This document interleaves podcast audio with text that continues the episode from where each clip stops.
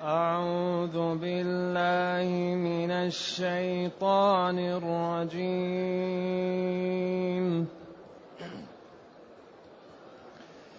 إنما كان قول المؤمنين إذا دعوا إلى الله ورسوله ليحكم بينهم إذا دعوا إلى الله ورسوله ليحكم بينهم أن يقولوا سمعنا أن يقولوا سمعنا وأطعنا وأولئك هم المفلحون. ومن يطع الله ورسوله ويخشى الله ويتقى يتقه فأولئك هم الفائزون.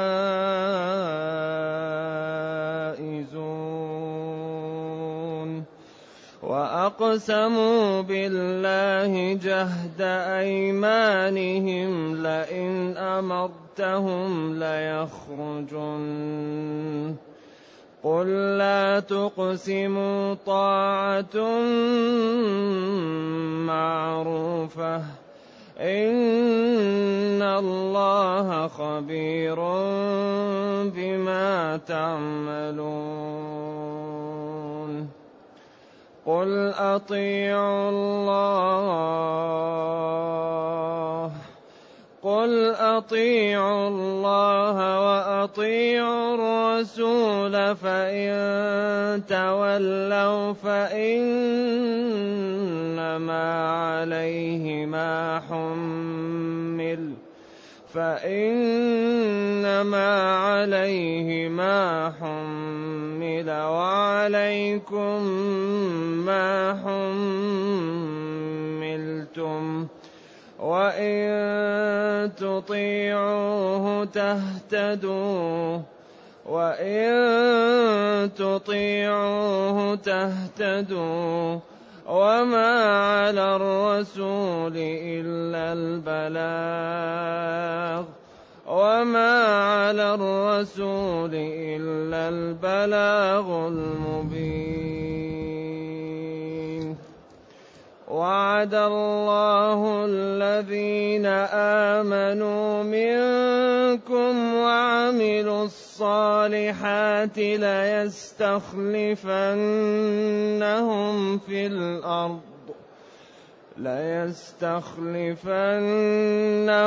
في الأرض كما استخلف الذين من قبلهم وليمكنن لهم دينهم الذي ارتضى لهم وليبدلنهم من بعد خوفهم أمنا. يعبدونني لا يشركون بي شيئا. ومن كفر بعد ذلك فاولئك هم الفاسقون واقيموا الصلاه واتوا الزكاه واطيعوا الرسول وأطيعوا الرسول لعلكم ترحمون. لا تحسبن الذين كفروا معجزين في الأرض. لا تحسبن الذين كفروا معجزين في الأرض. ومأواهم النار. ومأواهم النار ولبئس المصير. الحمد لله الذي أنزل إلينا أشمل كتاب وأرسل إلينا أفضل الرسل وجعلنا خير أمة أخرجت للناس. فله الحمد وله الشكر على هذه النعم العظيمة والآلاء الجسيمة. والصلاة والسلام على خير خلق الله وعلى آله وأصحابه ومن اهتدى بهداه. أما بعد فإن الله جل وعلا يقول إنما كان قول المؤمنين إذا دعوا إلى الله ورسوله ليحكم بينهم أن يقولوا سمعنا وأطعنا. إنما أم الباب وهي من صيغ الحصر. وهي بمعنى ما كان قول المؤمنين إلا. ما كان قول المؤمنين إلا. يعني فإنما بمثابة النفي والإثبات. إنما يعمر مساجد الله من آمن بالله. ما يعمر مساجد الله إلا من آمن بالله.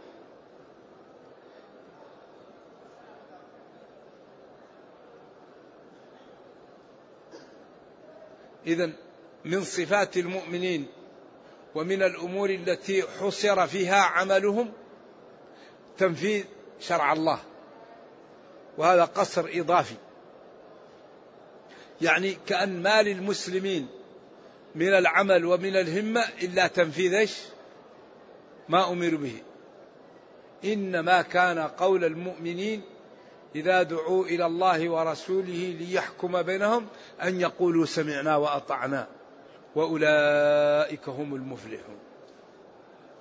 فكأن الله جل وعلا حصر عمل المؤمنين في تنفيذ ما أمروا به. إذا دعوا إلى الله ورسوله ليحكم بينهم في أي أمر أن يقولوا سمعنا وأطعنا ينفذوا ولا يخالفوا.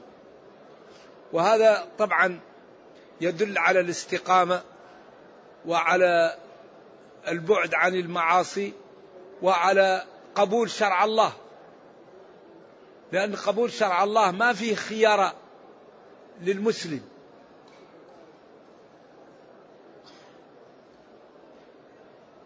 وما كان لمؤمن ولا مؤمنة إذا قضى الله ورسوله أمرا أن تكون لهم الخيارة. أو أن يكون لهم الخيارة لا. لذلك هذا الدين لا بد أن يعمل به. لأن الذي لا يعمل به هذا سبب لنفسه مأزق. وسبق أن أشرنا بالأمس إلى أن أهل الأرض ثلاثة طوائف.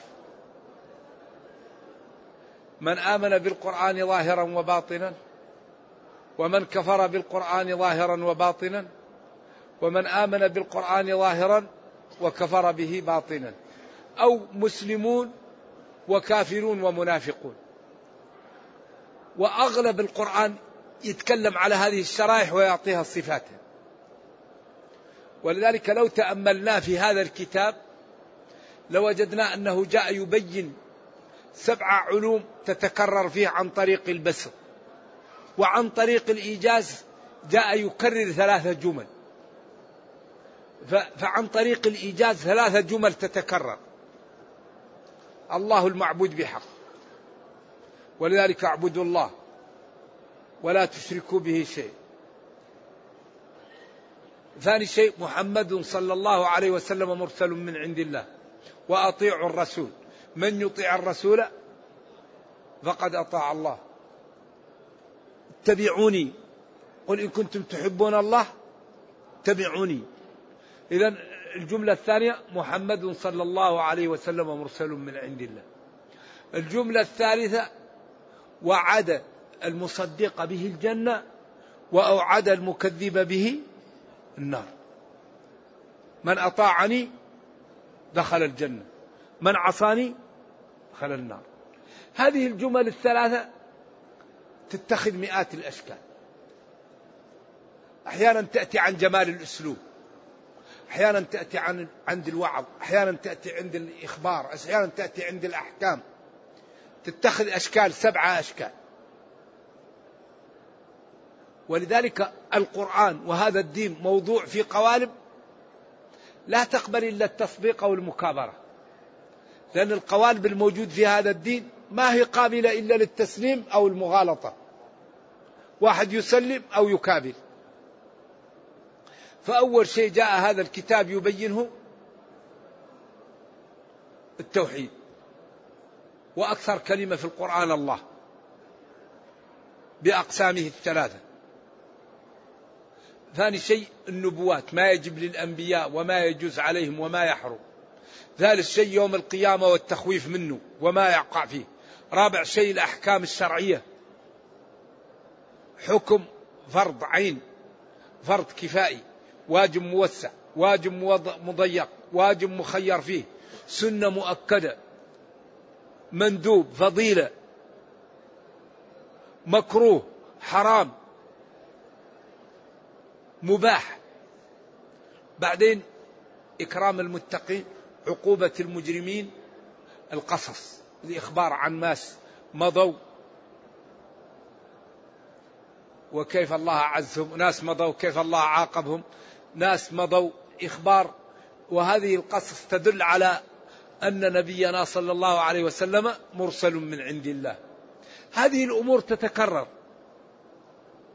والنتيجة اعبدوا ربكم وصدقوا بنبيكم.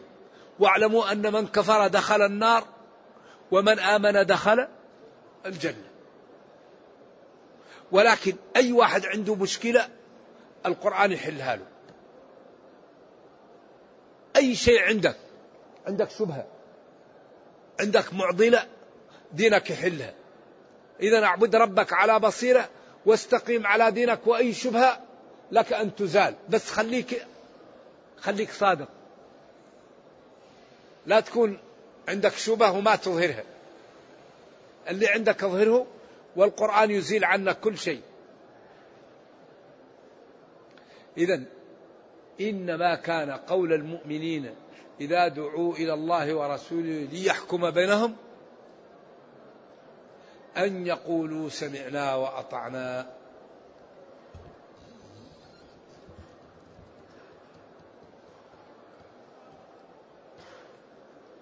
من صفات المؤمنين ومن عادتهم قبول شرع الله. والاستكانة تحته وعدم النفرة منه وقبول ما جاء به الدين. بعدين الذي يفعل هذا أولئك هم المفلحون. أي هم الذين يدخلون الجنة ويأملون من النار. ثم قال ومن يطع الله ورسوله. من؟ شرط يطع فعل الشر. الله مفعول به ورسوله معطوف عليه. ويخشى الله ويتقه ويتقيه. مجزوم على عطف على من؟ أو غير مجزومة على الخلاف فيها القراءات فيها؟ فأولئك هم المفلحون هي جواب الشر. فأولئك هم الفائزون. ومن يطع الله ورسوله يطع الله فيما أتى به ورسوله فيما يبلغه عن الله. فأولئك هم الفائزون. قال تعالى فمن زحزح عن النار وأدخل الجنة فقد فاز. هذا هذا هذا المعنى لا يمكن يأتي للإنسان إلا بمكابدة. الإيمان وقوته واستنارته أمور لا تأتي للمسلم إلا بالاجتهاد والمكابدة. فإذا وصل إلى هذه المرحلة هانت عليه الدنيا في رضا الله. فأصبح من عباد الله الصالحين فإذا سأل أعطي وإذا دعا استجيب وإذا أراد منه شيطان شيء دفعه الله عنه. فأعزه في دنياه وأخراه وحماه وأغناه وأكرمه وحماه ومن عاداه من خلقه دمره الله. لكن هذا لا يمكن يكون إلا بش بالمجاهدة. والذين جاهدوا والذين جاهدوا. أهم شيء يجاهد الواحد منا هذا اللسان. اللسان يريدنا الموارد البصر السمع العقل اليد الرجل البطن الفرد. جاهدوا. هذه النعم لا يستعملها إلا في طاعة الله. قلبه لا يحب إلا رضا الله. لا يخاف إلا من الله. لا يفرح إلا بالاستقامة. لا يحزن إلا من المعصية. فأصبح من عباد الله. فما يريده يعطيه الله له. يغنيه ويحميه ويرفعه ويعزه وينصره. وإذا جاء شيطان يريد أن يفعل به شيء دمره الله. من عادى لي وليا. فقد آذنت بالحق. طيب ما الذي نريد أحبتي؟ ما الذي نريد؟ الله كريم الله قادر الله غني الله عالم. ونحن عبيد وخلق وأكرمنا وأعطانا ودفع عنا وأمرنا بأمور غير مستحيلة. وإذا كان شيء مضطر ربنا يسامحنا. فهلم إلى العز. هلم إلى الرفعة هلم إلى الجنة هلم إلى إلى معالي الأمور. هذه الأمور لا تنال إلا إلا إلا بالتنفيذ الدين الدين. هذا أمر من الله لا بد أن نطيع الله إذا أردنا أن ننجو. أن يقولوا سمعنا وأطعنا وأولئك هم المفلحون. ومن يطع الله ورسوله ويخشى الله ويتقي فأولئك هم الفائزون.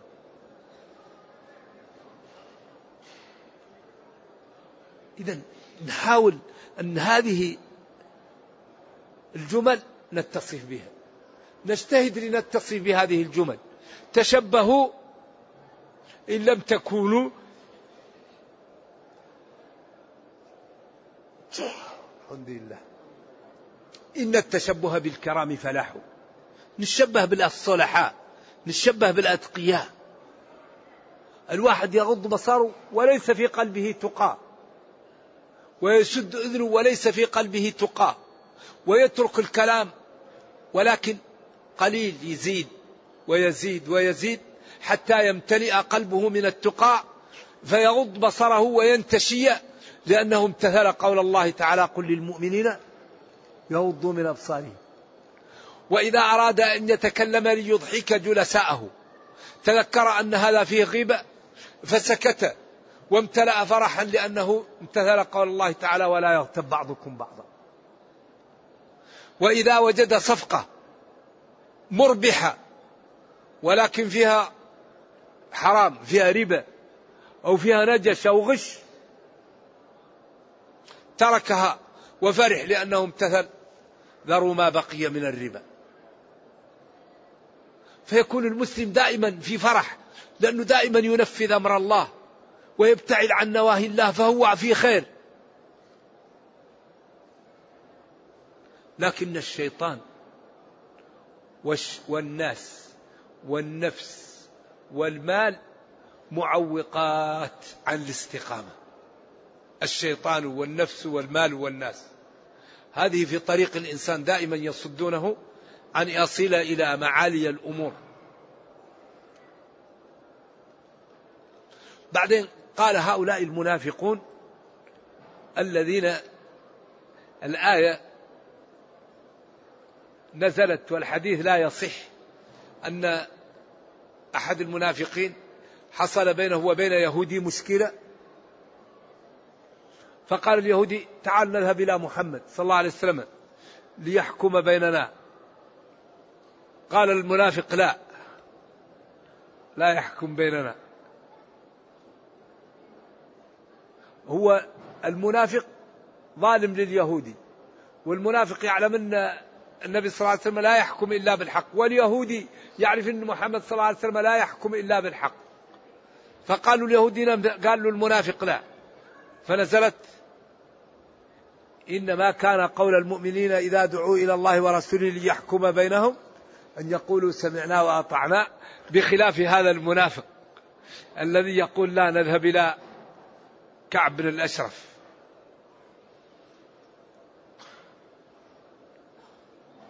وهم كانوا صلوات الله وسلامه عليه يعادونه لكن يودعون يعني أمورهم عنده يعلمون أنه لا يغش.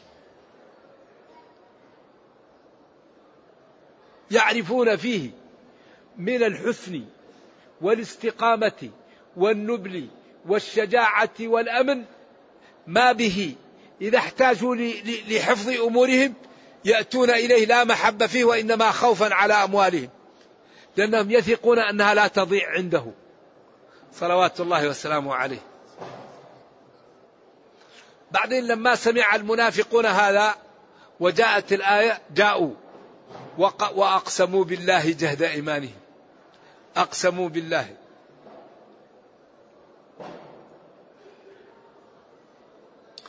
غاية اليمين القسم هو القسم بالله. غاية إيمانهم هو القسم بالله. جهد إيمانهم. لئن أمرتهم لا لا يخرجن أقسموا بالله جهد أيمانهم. إيش إعراب جهد؟ وأقسموا بالله. جهد بمعنى أقسموا بالله قسما مؤكدا. قسما مؤكدا. كأنه ما ناب عن المطلق من أقسموا. أو تكون جهد إيمانهم هي القسم بالله تكون لا تعلق بأقسموا بالله. إذا هذا الكلام الذي ترك المنافقون يقولونه المنافق الذي قال نذهب إلى كعب بن الأشرف فجاءت الآية أن هذا ما هو فعل المؤمنين. وأن فعل المؤمنين قولهم وعملهم سمعنا وأطعنا. بخلافكم يا منافقون. فقالوا والله لئن أمرتنا لنطيع وهذا لا يكون وهذا وبدأوا إيش؟ يتعذرون وأقسموا بالله جهد إيمانهم. لئن أمرتهم لا يخرجون قل لا تقسموا. ما له داعي الحلف. طاعة معروفة. أو خير لكم من القسم ومن الكذب. وأنتم تعلمون أنكم كذبة. والواقع يعلم ذلك والناس تعلم. فلماذا الحلف؟ نفذوا الكلام غير والواقع غير ولذلك ينبغي لنا أن نهتم بالعمل. الكلام ما يكفي الحال. نهتم بالصلاة نهتم بالصوم نهتم بالعبادة نهتم بمساعدة الضعاف نهتم بممارسة الدين.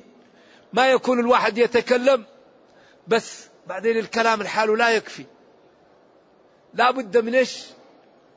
من العمل. قل اعملوا. اعملوا. ولذلك قال لنبيه فإذا فرغت فانصب قل لهم لا تقسموا لا تحلفوا. طاعة معروفة وعمل ظاهر خير لكم من الكذب ومن القال والقيل والحلف.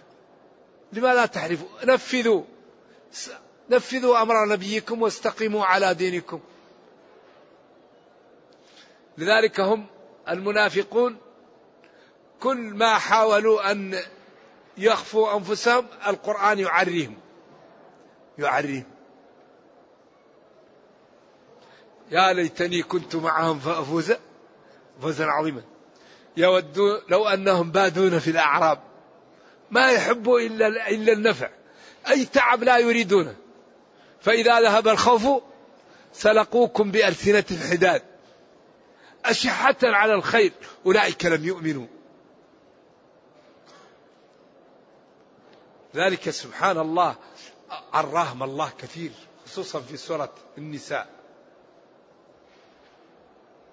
مذبذبين بين ذلك لا إلى هؤلاء ولا إلى هؤلاء. لذلك لا يصلح إلا الحق. أبدا. مهما راوغ الإنسان ليبقى الحق. أما الزبد فيذهب جفاء وأما ما ينفع الناس فيمكث في الأرض. كعب بن مالك قال ما ابتلي أحد بالصدق مثل ما ابتليت. كان من الثلاثة الذين خلفوا. وكان اللي معاه هلال بن أمية ومرارة بن الربيع كبار في السن وهو شاب. وبعدين أردت أن نرجع نفسي ونكذب. قالوا لي كبراء قومي أنت مجنون. كل الناس تعذرت ويستغفر لها الرسول صلى الله عليه وسلم. قال أنا ما عندي عذر. قال ما عندك عذر؟ ما عندك عذر. قال إذا نرجع أمرك إلى الله. فقال فرجعت لأكذب نفسي. فقال من معه؟ قال معه مرارة وهلال بن أمي. قال هؤلاء شهدا بدرا وناس صلحاء. قال ما ابتلي أحد بالصدق مثل ما ابتليت. بعدين أخيرا قالوا له ابتعد عن زوجك. ها أنا شاب. وبعدين كنت جلد. ونروح للأسواق. وصاحبي جلسا في بيوتهما يبكيان. حتى أرسل لي صاحب دومة الجندل. إن كان صاحبك قلاك فلك عندنا عز. قال أخذت الورقة ورميتها في التنور. حتى وصل لما وصل. وضاق ثم وليت ثم أنزل الله سكينته وقال كما وصف الله. قال ف ف فأعزني الله قال بالصدق. ولذلك إن كان الكذب أنجاء فالصدق أنجاه وأنجاه. لا يوجد شيء أنفع للإنسان من الصدق. ف وبالأخ الله لا تخفى عليه خافية. طيب واحد يكذب على نفسه يغش نفسه. الناس يمكن ينطلي عليه شيء لكن الله لا تخفى عليه خافية. لذلك لا بد من الصدق مع الله. يصدق ويخلص. والصدق ركعتين تسوي ألف ريال يسوي ألف. ليبلوكم أيكم؟ ما قال أكثر عملا. ركعتين لا يحدث فيهما نفسه غفر له ما تقدم من ذنبه. رب دينار سبق ألفا. ذلك أهم شيء في العبادة أن تكون على الكيفية المطلوبة ومستوفية لشروطها وأركانها والنية خالصة لله. هذا ولو قليل يأخذ صاحب كثير. أما العبادة المنخوبة لا فائدة فيها. ذلك ينبغي أن نهتم بكيفية العبادات. وأقسم هؤلاء المنافقون جهد إيمانهم. لئن أمرتهم يا نبي لا يخرجن ويطيعونك. قل لهم لا تقسموا أمركم أو طاعة معروفة خير من القسم ومن الكلام. إن الله خبير بالذي تعملونه أو بعملكم. ثم قال لهم قل أطيعوا الله وأطيعوا الرسول. إن أردتم النجاة أطيعوا الله وأطيعوا الرسول. لأن من يطيع الرسول فقد أطاع الله. ونبينا صلى الله عليه وسلم ما له غرض إلا الدين. ولذلك رب يقول اتبعوني فاتبعوني. فأوجب علينا طاعته. وجعل طاعة الله في طاعته. ولذلك جعل من يغضبه قد يحبط عمله. لا ترفعوا أصواتكم فوق صوت النبي ولا تجهروا له بالقول كجهر بعضكم لبعض. أن تحبط أعمالكم مفعول لأجله. لأن لا تحبط أعمالكم أو كراهة أن تحبط أعمالكم والحال أنكم لا تشعرون. وهذا غاية في, الوعيد الشديد. إذا هذا النبي صلوات الله وسلامه عليه أعطاه الله منزلة عظيمة لكن هذه المنزلة نعطيها له لكن لا نعطيه حق الله لأن هذا لا يرضيه ولا يرضي الله. فلذلك لا بد أن نعطيه حقه لكن لا نعطيه حق الله ولا ننقصه عن حقه. فلا نقول إنه يعلم الغيب. لأن الله يقول قل لا يعلم من في السماوات والأرض الغيب إلا الله. ولا نقول إنه يملك الهداية. لأن الله قال له إنك لا تهدي من أحببت ولكن الله يهدي من يشاء. فما أعطاه ربه نعطيه له ونحبه أكثر من والدنا وأولادنا وما لم يعطيه فلا نعطيه حق الله. ولذلك إن الله أعطى لكل ذي حق حقه. فلا بد أن نتوازن. بعض الناس مع الأسف يحاول أن يعطي لرسولنا صلى الله عليه وسلم حق الله وهذا لا يجوز. وبعض الناس يحاول أن يتكلم مع نبينا صلى الله عليه وسلم كلام لا ينبغي وهذا لا يجوز. الوسط.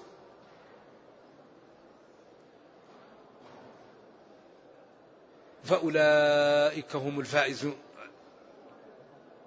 وأطيعوا الله وأطيعوا الرسول. فإن تولوا قل لهم يا نبي أطيعوا الله وأطيعوا الرسول. امتثلوا أمر الله وأمر رسوله صلى الله عليه وسلم والرسول صلى الله عليه وسلم طاعته هي طاعة الله. كما قال فأن لله خمسه وللرسول. فطاعته هي طاعة الرسول.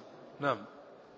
فإن تولوا وأعرضوا فإنما عليه ما حمل عليكم ما حمل إن لم تمتثلوا ولم تستقيموا فكل إنسان مأخوذ بعمله. وكثير من العلماء يقول هذه الآية قبل إيش؟ قبل الأمر بال بالجهاد.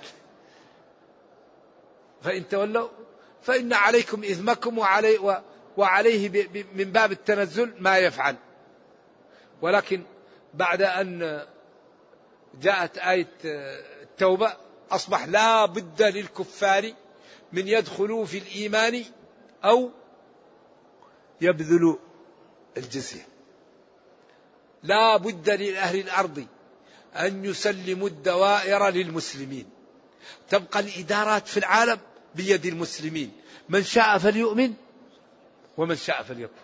لكن لا بد الدوائر في العالم كلها تكون بيد المسلمين. كل الإدارات بيد العالم بيد المسلمين. أهل البلد يحبوا الإسلام الله يحييهم. ما يحبوا الإسلام يدفعوا إيش الجزية. والمسلمون يؤمنونهم على أموالهم وأنفسهم ولا يظلمون. وإذا إن أرادوا أمورهم الخاصة يفعلوها في بيوتهم ولا يأذوا المسلمين. والمسلمون لا يأذوهم وبينهم وبين المسلمين الشروط. والأرض أرض الله ولا بد أن يطبق عليها شرع الله ويورثها لمن يشاء. لذلك البشرية في حاجة ماسة إلى أن تتحرك الأمة المسلمة لإنقاذها. العالم في حاجة ماسة إلى الأمة المسلمة تنقذهم من الكفر ومن الضلال ومن الوحل ومن العهر ومن الاضطهاد. هذا الدين فيه عدالة وجمال وحسن ونظافة لا يعلمها إلا الله. ثم من عرفه. لذلك البلاد التي دخلها المسلمون انتشر فيها الإسلام بسرعة هائلة لما رأوا من صفات المسلمين. ولما استنجد ملك الفرس بملك الصين قال له أعطيني صفات هؤلاء القوم. قال هؤلاء يحبون الموت أكثر من الحياة. وفي, وفي النهار فرسان وفي الليل رهبان. ولا تفرق بين الرئيس والمرؤوس وإذا فتحوا بلدا وزعوا الثروة على الفقراء. فقال ملك الصين لملك الفرس أعطيهم ما سألوك. هؤلاء لا طاقة لأحد من أهل الأرض بهم. وأكبر شيء يعوق به المسلمون المعاصي. أكبر معوق لقوة الإسلام والمسلمين الانحراف عن شرع الله. لا يوجد شيء أضر على المسلمين من المعاصي. وكان عمر إذا ذهب مع الجيش يشيعه يقول والله لا أخاف عليكم من العدو وإنما أخاف عليكم من ذنوبكم. فنحن امانه فينا أن ننقذ البشرية. من للصين؟ من للدول؟ إلا الله ثم المسلمون ينقذوا العالم. بالبرامج الجادة وبتراجم الكتب بلغاتهم الحية وبإزالة الشبه عنهم. وإظهار ما في هذا الدين من الحسن والجمال لننقذ البشرية. والحقيقة نحن في النهاية لا نملك إلا الأسباب والنتائج لسنا مطالبين بها. ربنا يقول لنبينا إن عليك إلا البلاغ ولو شاء ربك لآمن من في الأرض كلهم جميعا. أفأنت تكره الناس حتى يكونوا مؤمنين؟ فنحن نبلغ الناس. لكن نبلغها بالإسلام الذي ليس عليه عليه غبش وعليه غمام وعليه قتر لا يروا حقيقته. لا بد أن نحاول أن نبلغهم الدين الصحيح. ومن يطيع الله ورسوله ويخشى الله ويتقه قل أطيعوا الله وأطيعوا الرسول فإن تولوا فإنما عليه ما حمل وعليكم ما حملتم. وإن تطيعوه تهتدوا. وإن تطيعوه تهتدوا. الذي يطيع النبي صلى الله عليه وسلم ويطيع ربه ويمشي على الدين يهتدي. يصلح له ربه دنياه وأخراه. وإن تطيعوه تهتدوا. وما على الرسول إلا البلاغ. يبلغكم. وهذا قد يمكن يكون قبل الأمر بالجهاد. وعد الله الذين آمنوا منكم أيوه. ما على الرسول إلا أن يوضح لكم التوضيح الكامل. وعد الله الذين آمنوا منكم وعملوا الصالحات. وعد الله الذين آمنوا 11 جملة. أركان الإيمان الستة وأركان الإسلام الخمسة. من اتصف بهذه الجمل؟ وعمل الفعلات الصالحات. من غض البصر وكف اللسان وإكرام الجيران ويبر بوالديه ويساعد المرضى والضعاف. ويقوم بأعمال الخير المتنوعة. وعد الله الذين آمنوا منكم وعملوا الصالحات لا يستخلفنهم في الأرض كما استخلف الذين من قبلهم ولا يمكنن لهم دينهم الذي ارتضى لهم ولا يبدلنهم من بعد خوفهم. أمنا يعبدونني يعبدونني لا يشركون بي شيئا. وأبو بكر وعمر وعثمان وعلي رضي الله عنهم والقرن الأول واضح فيه أنهم قاموا بما طلب منهم فأعطاهم الله ما وعدهم.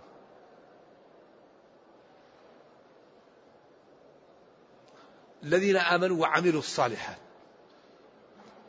الإنسان إذا آمن وعمل الصالحات لكن من أهم عمل الصالحات الإعداد. أعدوا هذا عمل صالح. عدم التنازع ولا تنازعوا. عمل الصالح كونوا مع الصادقين. عمل الصالح اثبتوا. نقوم بالأسباب. آمنوا وعملوا الصالحات. استخلفنهم. تكون لهم الخلاف. يكون هم لهم البقاء. يكون لهم التمكين. ولا يمكنن لهم دينهم يقويهم ويجعل دينهم فوق. ولا يبدلنهم من بعد خوفهم امنا كانوا يقولوا متى يروح عنا هذا الخوف؟ قال والله لا لا ينشرن هذا الدين ما بلغ الليل والنهار. قال ما فينا واحد إلا وهو تحته إيش؟ ولاية الصحابة مسؤول عنها. كانوا يخافون وبعدين كل واحد صار قائد في جهة يمكنن لهم. ضرب قال رأيت ما إيش؟ في, في, في الخندق لما ضرب ما لا رأى أسوار؟ أيوة قال لي سراقة لا, لا, لا يضعن له سوار كسرى فلما فتحت أيام عمر ألبسها إياها تصديقا له. قال نحن الواحد ما يستطيع أن يخرج لحاجته وهذا يقول نحن نملك الروم وفارس. ولذلك نحن عندنا مع الله صفقة. نقوم بما لزمنا به الله يعطينا ما أعطانا. أوفوا بعهدي وفي بعهدي. أوفوا بعهدي وفي بعهدكم. هل نحن قمنا بما طلبنا به؟ إن الله لا يغير ما بقوم حتى يغيروا ما. يا إن الله اشترى اشترى اشترى. فاستبشروا ببيعكم. لكن كيف نحن نريد الثمن والمثمون يعني كل واحد منا يريد الثمن. يريد الجنة وبعدين ما يريد أن يشتغل. هذا ما ينبغي. كل واحد منا ينام ويقول الجنة. الجنة لازم لها من ثمن. صلاة صوم بذل تعب خوف رجاء. إعطاء من مالك إعطاء من جاهك إعطاء من راحتك إعطاء من وقتك. الاهتمام بالمسلمين وبالإسلام. من لم يهتم بأمر المسلمين؟ بعدين يجد الجنة يجد العز. يعبدونني. وعد الله الذين آمنوا وعملوا الصالحات. الذين آمنوا منكم وعملوا الصالحات ليستخلفنهم في الأرض كما استخلف الذين من قبلهم. هذا مثال. خلي الواحد يطمئن. ولا. ولا يمكنن لهم دينهم الذي ارتضى لهم الإسلام. ولا يبدلنهم من بعد الخوف. أمن. لكن إيش؟ يعبدونني. يقومون بالأسباب. يعبدونني. ينفذ الأوامر ويجتنب النواهي. لا يشركون بي شيئا. ومن كفر بعد ذلك فأولئك هم الفاسقون. كفر بعد ذلك فأولئك هم الخارجون عن طاعة الله. ثم أعطى جرعة وأطيعوا الله وأقيموا الصلاة وآتوا الزكاة. هذه جرعة على على تقوي الإنسان على الأعمال. وآتوا الزكاة وأطيعوا الرسول لعلكم ترحمون تكرار. أقيموا الصلاة وآتوا الزكاة وأطيعوا الرسول. هذه أمور هي أساس الدين. أقاموا الصلاة وآتوا الزكاة. يقيمون الصلاة ويؤتون الزكاة. تتجافى جنوبهم عن المضاجع يدعون ربهم خوفا وطمعا ومما رزقناهم ينفقون. فلا تعلم نفس ما أخفي لهم. والله ما ترك كتابنا شيئا إلا بينه لنا. والحقيقة أن ديننا دين كامل وجميل ولكن ينبغي أن نأخذه بقوة. أول شيء نفهمه ونعمل به ونظهر للناس جمال الإسلام في حياتنا. أهم ما نحتاج له في هذا العصر القدوة الحسنة. القدوة القدوة. القدوة. وما أريد أن أخالفكم إلى ما نهاكم عنه. أتأمرون الناس بالبر؟ وتنسون أنفسكم. كبر مقتا عند الله أن تقولوا ما لا تفعل. القدوة الحسنة. وثقوا تماما أن العبد إذا عمل بطاعة ربه واستقام على دينه فربه يضمن له صلاح الدنيا وصلاح الأخرى.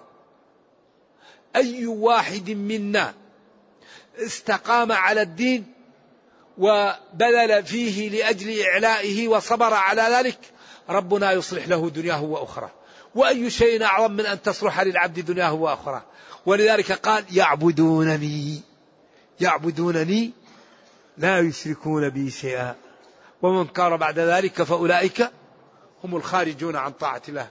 ثم قال وأطيعوا الله وأقيموا الصلاة وآتوا الزكاة وأطيعوا الرسول لعلكم ترحمون. أقيموا الصلاة. أركانها 14 شروطها تسع. واجباتها سننها أندابها.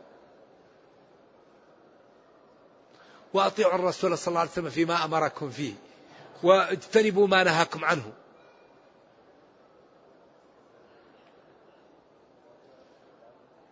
لعلكم بذلك تدخلون في رحمة ربكم لأن من أطاع الرسول وقام بالصلاة والزكاة رحمه الله. ثم بين أن هؤلاء الكفار أمرهم خطير وأنهم تحت سلطة الله وقدرته وأنهم يوقعون أنفسهم فيما لا تحمد عقباه إذا لم يرجعوا عن هذا. نرجو الله جل وعلا أن يرينا الحق حقا ويرزقنا اتباعه وأن يرينا الباطل باطلا ويرزقنا اجتنابه. وأن لا يجعل الأمر ملتبسا علينا فنضل. اللهم ربنا أتنا في الدنيا حسنة وفي الآخرة حسنة وقنا عذاب النار. سبحان ربك رب العزة عما يصفون وسلام على المرسلين والحمد لله رب العالمين. والسلام عليكم ورحمة الله وبركاته. يقول رجلين يصلي ركعتين الضحى لا ركعتي الضحى. نونا تلي الإعراب أو تنوينا مما تضيف احذف كطور السيرة. ركعتي الضحى ما هي ركعتين الضحى. ثم يصليها بعدما بعدما تيسر من النوافل.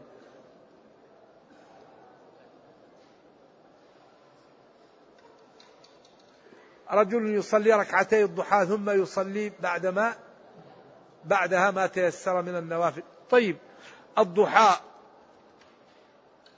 أفضل ما يكون حين ترمض الفصال قبل الظهر بساعة. أو بنص ساعة. هذا أفضل وقت لصلاة إيش؟ الضحى. وفيه صلاة الضحى أو الصلاة التي تكون عند طلوع الشمس وارتفاعها قيد رمح. هذه تنوب عن يصبح على كل سلامة من الإنسان صدقة. فكل تسبيحة صدقة وتحميد صدقة وأن تساعد الإنسان صدقة ويكفيك من ذاك ركعتين. فكأنها تكون زكاة ل 160 عضو في الجسم. فمن صلى ركعتين عند طلوع الشمس قيد رمح فهذه طيبة ولها الأجر وإن أراد أن يصلي الضحى فلما ترتفع الشمس قيد رمح وقت للضحى حتى تكون الشمس في كبد السماء فيكف عن الصلاة في هذا الوقت.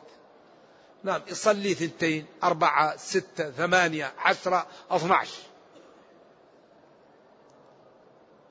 يعني اثنى عشر الضحى عشر ثماني ستة أربع اثنين كله ماشي.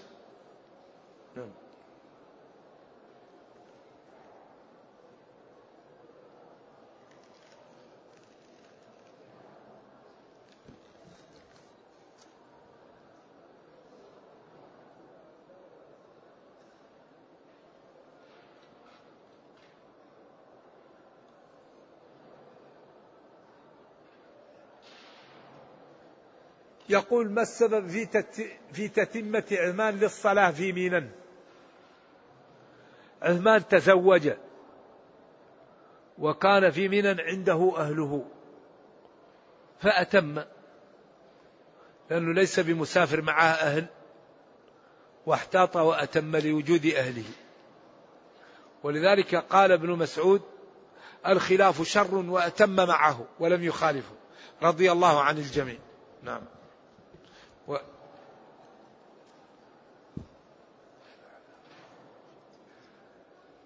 هل على مال اليتيم زكاة؟ نعم على مال اليتيم زكاة. نعم.